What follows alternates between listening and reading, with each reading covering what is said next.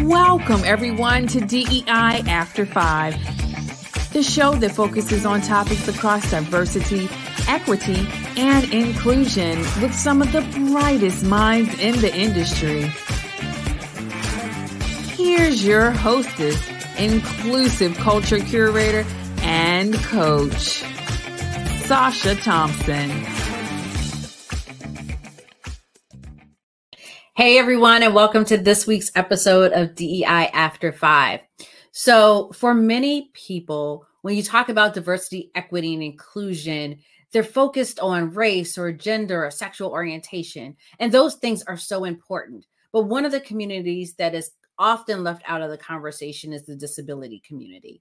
And if you have watched the show or listened to this uh, show for any time, you know that disability is something that I always want to highlight because it is often overlooked. And so today, my guest is Dr. Mary, Dr. MJ McConner. She and I are going to have a great conversation about this around disability and some of the things that organizations can do to make sure that it stays on the forefront. Dr. MJ, welcome. Thank you so much for having me. I am so excited to be here today. Thank Yay. you. I'm so excited to have you. So, for folks that may not know who you are, can you tell us a little bit about who you are, your background? Like, how did you get into this work?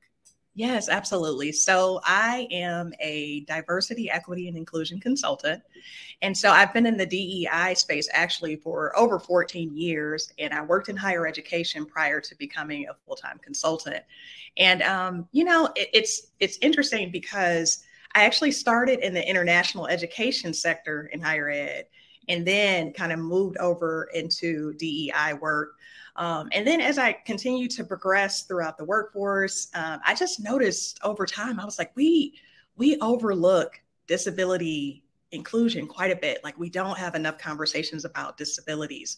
And so that, that's why I just became really passionate about it because I recognized that it was an area that it needs more focus and we have to have more conversations about it.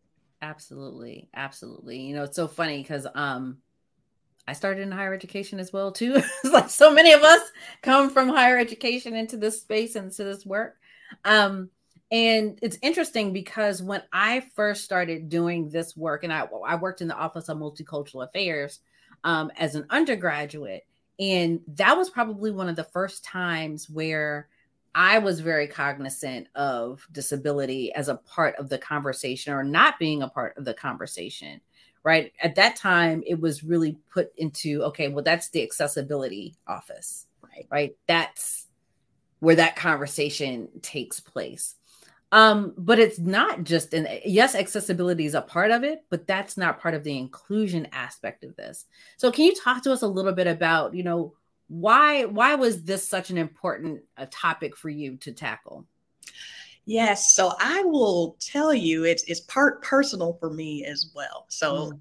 me being in the workforce and me being in, in education and recognizing that it's overlooked was one thing, but also I am dyslexic and I am a member of the hard of hearing community. So I can only hear in one ear.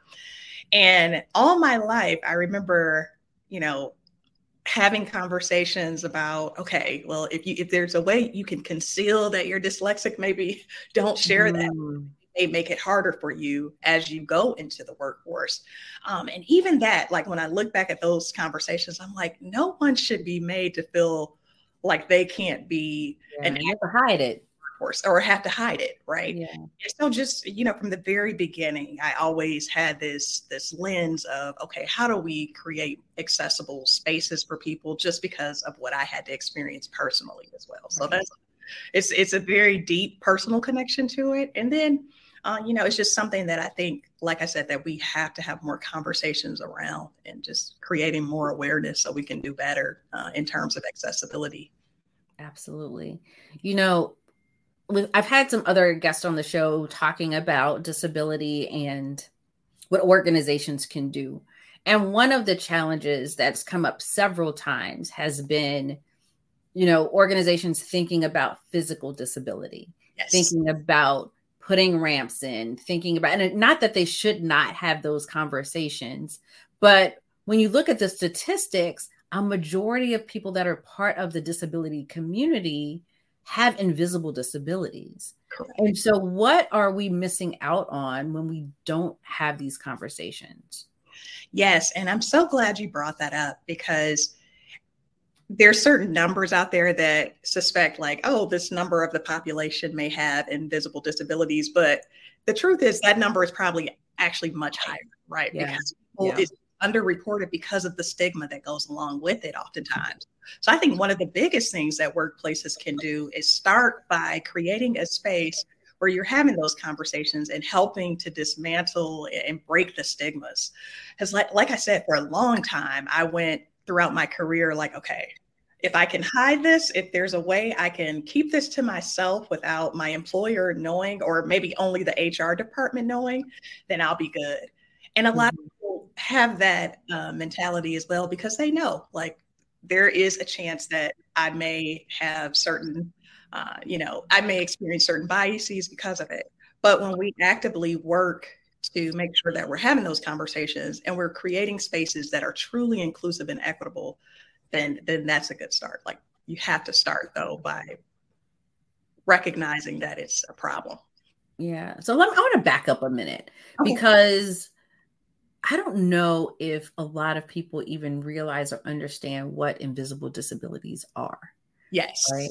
So can you kind of provide us with a framework or an understanding of what are invis- invisible disabilities? Yes. So, invisible disabilities are disabilities that are non apparent. So, for example, I talked about being hard of hearing. That is mm-hmm. something that you will not know unless you know we have a conversation about it and i disclose that to you same thing with dyslexia um, so most people who have a disability like you mentioned it's going to be non apparent. It's not something that you can see immediately. Because a lot of times when we think of disability, we think of physical disabilities. Mm-hmm. We think mm-hmm. that, oh, this person's in a wheelchair or they may need uh, a ramp. Uh, but we mm-hmm. don't always think about, oh, this individual has identified as neurodiverse. So how do we how do we create a, a welcoming space for that individual, right? Because we automatically think of physical accommodations and creating accessible work environments in terms of the physical space. We right. have to think about uh, other ways to create accessible spaces as well. I'm taking a pause because my, my wheels are turning in my, my head right now. Um, and, and it's turn it's turning because we're seeing so many conversations. At least I'm seeing a lot of conversations right now around neurodiversity yes. and this push and call for um, having more conversations around neurodiversity, particularly in the workplace.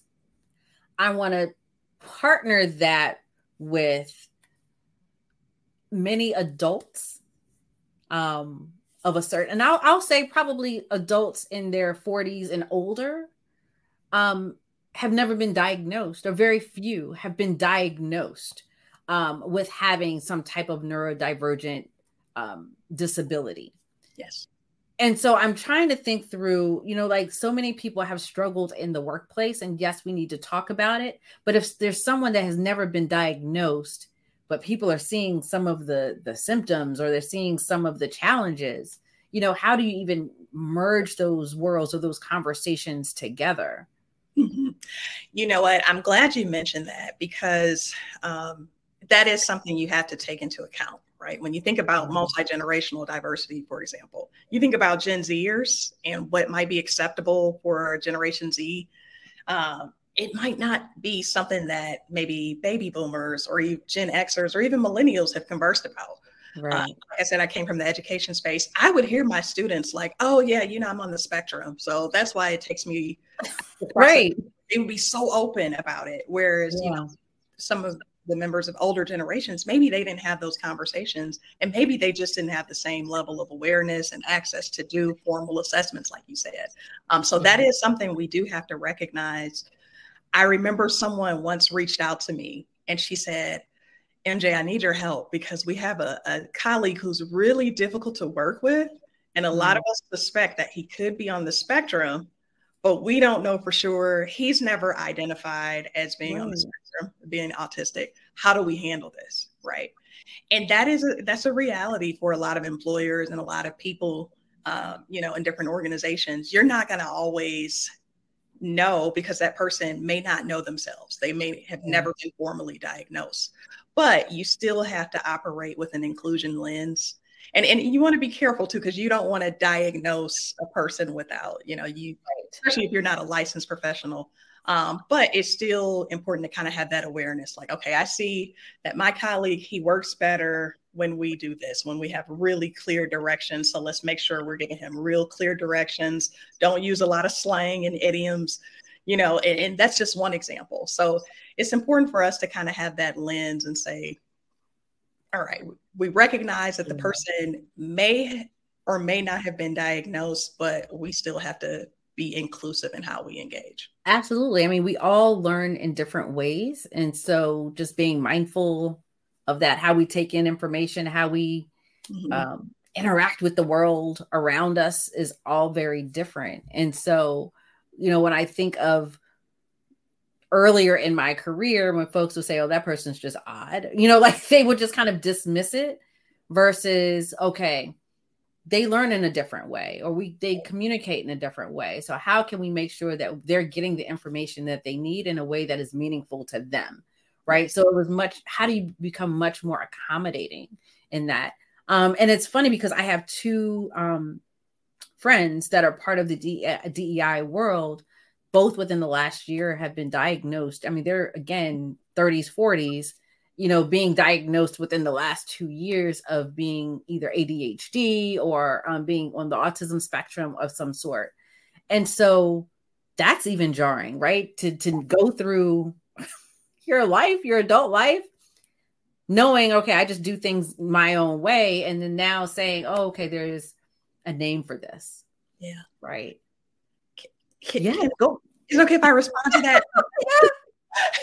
you know, as you were uh, talking about that, you're absolutely right. And I have heard time and time again so many people say, yeah, I didn't get diagnosed until just last year. And right.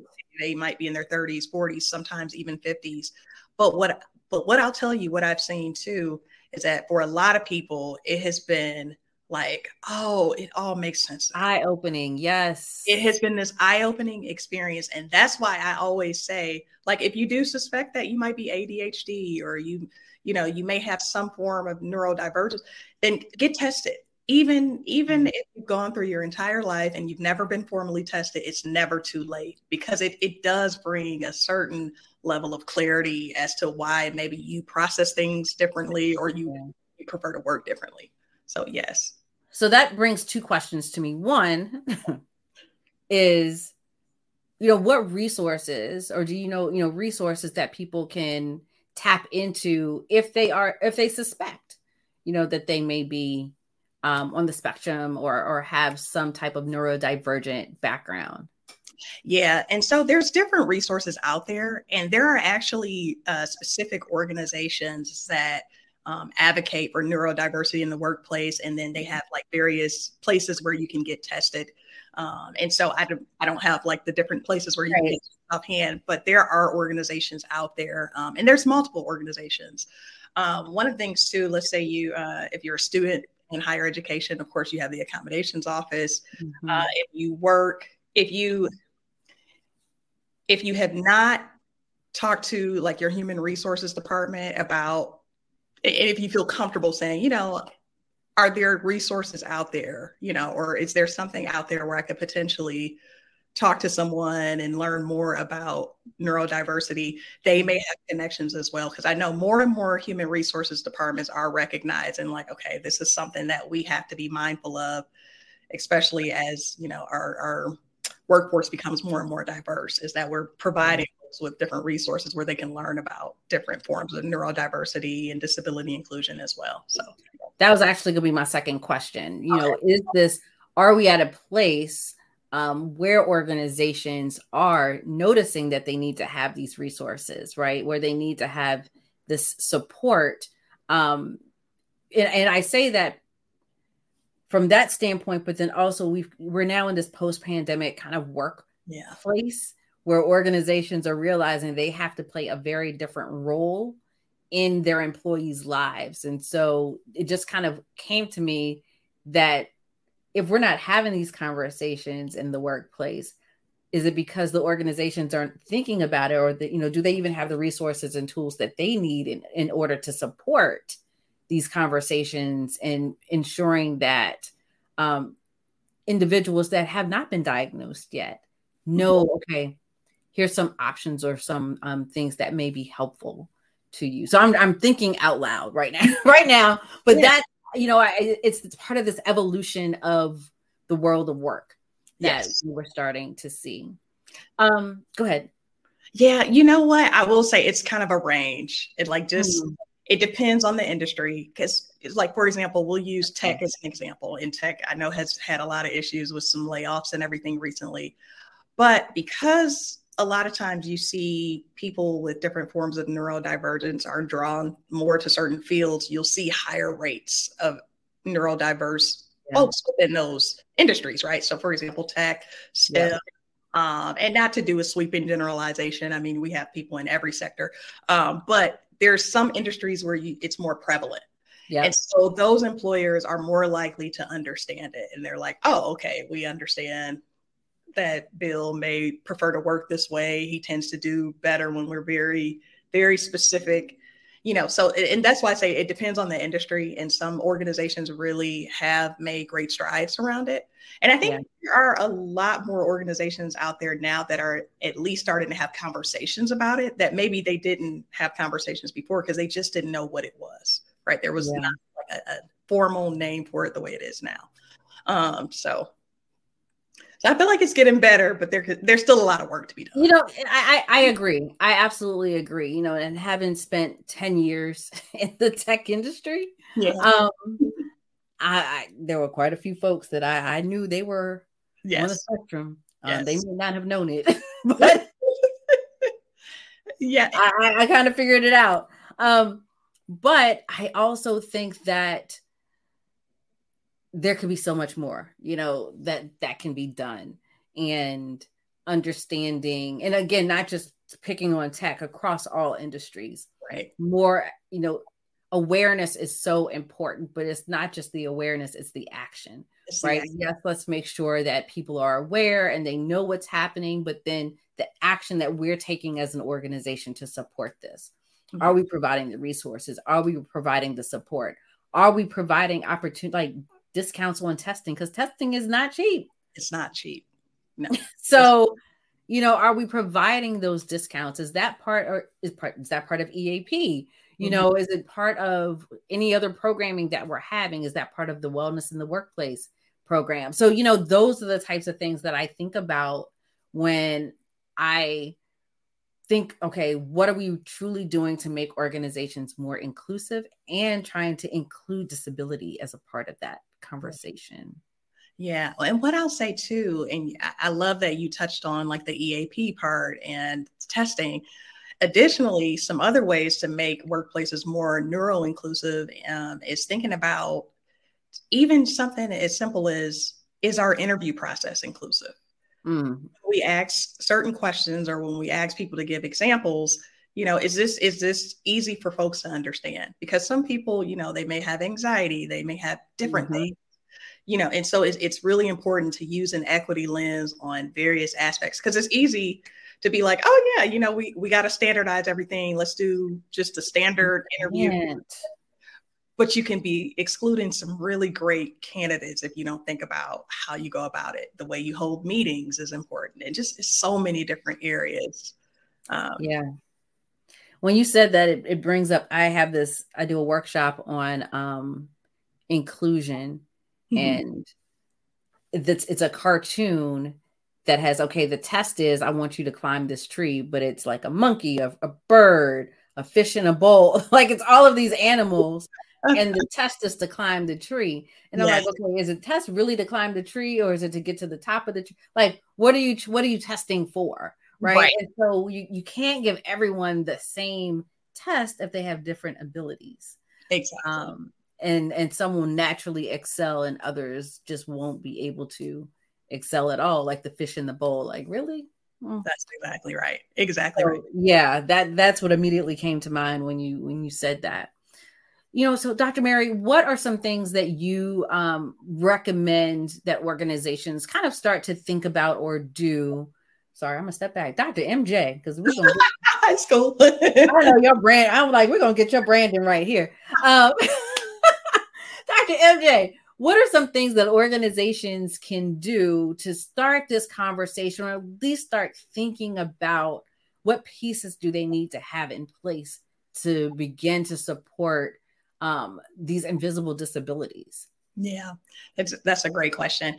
I would say one of the first things is if you do have a DEI department within your organization, or let's say, you know, equity and inclusion work falls within HR or some, some area within your unit, I, I would think is that it's really important for um, for us to at least say, okay, look, we recognize that this is something that our organization needs to prioritize. What kind of opportunities can we provide our um, team members within the organization in terms of learning and development? Because awareness is always going to be key. Like you have to start with do people even know what neurodiversity is? Mm. Do people even understand what it means to be uh, inclusive in terms of disability inclusion? Yep. So definitely, I, I, think that's key is starting there, and then from there you can start kind of assessing. Like you can do an equity audit and say, okay, let's have somebody come in and look at our organization and and, and really go through our policies and protocols and practices to see are we truly being inclusive. Um, it's like I said, there's certain things people don't even recognize because it's so normalized like oh i didn't recognize i wasn't being inclusive to folks with disabilities or i didn't recognize that i wasn't being neuro inclusive um, you know when i did this in meetings um, so that's why i think it's really important to have assessments as well and it's really important to have somebody who um, who understands how to do those assessments properly and equity audits properly so that way they can give you some feedback on what you can change within the organization to become more inclusive. When you were talking just now, what clicked in my head is it's really about next level accountability in these spaces because there's so many organizations that focus on what are we doing to be compliant, right? ADA compliant, which focuses much more on the physical disability side of things than the invisible side yeah. of things. And so that next level is okay, we've gotten the physical things taken care of. What are the other aspects of um, disability that we need to consider? And what are we going to do to fix, change, you know, shift so that everyone can be a part of this uh, discussion or, or conversation? And so it really is going beyond just checking the box Yes. It's that next level of, of work and analysis. Yeah. So, Dr. MJ. Yes. This work ain't easy. It ain't it ain't easy. What do you do to fill your cup? Like, what do you do to take care of yourself? So, I'll tell you what I love to do. I love to lay outside. I have a pool. We have a pool okay. in the um, but even if it's not by the pool, even if it's in the park, or just enjoying nature. It's something about being outdoors um, where I can just, I just feel like, okay, I can reconnect, I can journal, I can meditate, I can be at peace. Uh, because, like you said, it's important for us to be able to stop, especially doing this work, um, and just reflect and have that time for ourselves to fill our cup. I like that. I love it. I love yeah. it. Yeah, if I could be, I'm trying to figure out how to put my office outside. we still have Wi-Fi and all of the things, right? And control the weather. Like, okay, do not rain. I need you to. Yeah, stay. it's just, it's just the total side note because I saw someone they did a um a greenhouse office, and I was like, oh, that's clever. I like it. I like that. Yeah. I just got to figure out how to do it and not burn up in the summertime. But I was thinking, I was like, might get hot in there though without like some kind of ventilation, AC, something. I gotta figure it, I'm gonna figure it out. I'm gonna figure that out. But I'm, I'm with you. It's just something about connecting to nature, and I love water, so I'm, I'm feeling you there. Yes, absolutely. Well, Dr. MJ, thank you for joining us. If people wanted to follow up and get to learn more about the work that you do, how can they do that? Yes. Um, so it's a few ways they can do it. So my website is ieconsultingfirm.com. And also, I'm really active on LinkedIn. LinkedIn is like my jam. So I, you know, Facebook, Instagram are cool, but my favorite is LinkedIn. I'm posting every day articles and uh, you know different things on there. So feel free to follow us on LinkedIn. Um, it's my first and last name, Mary McConner, and then you can look up the company name, Inclusive Excellence Consulting, and follow us the company on LinkedIn as well. So yeah, and then we are on Instagram. We do uh, posts. We do like our DEI mindset Monday posts along with some other things. So that's Inclusive Excellence Consulting on Instagram as well. Wonderful. And do you have anything else that's happening or going on that we need to know about? You know what? This this has been this year. You know, like it's a lot happening in, in the DEI space uh, throughout the nation. But I will say this is that what this has kind of shown is that there are people out there like we don't care what's going on we still want to do this work and so for me as a consultant that has been reassuring like okay there are people who are still like, we still want to do this and we Absolutely. still want to become more equitable and inclusive. So that's this has been good. I think I think we're we're in an interesting time, but there's still a lot of people who are committed to the work. Absolutely. Absolutely. Well, thank you so much, Dr. MJ, for being with us today. I'm sure that everyone has kind of taken away a few nuggets um, that they may not have considered as they're doing their DEI work. So thank you, thank you. And thank you all for watching and listening and being a part of this episode of DEI After 5. As always, you can find us here every Tuesday at 5:15 p.m. Eastern on YouTube or wherever you listen to your podcast. And until next time, have a good one.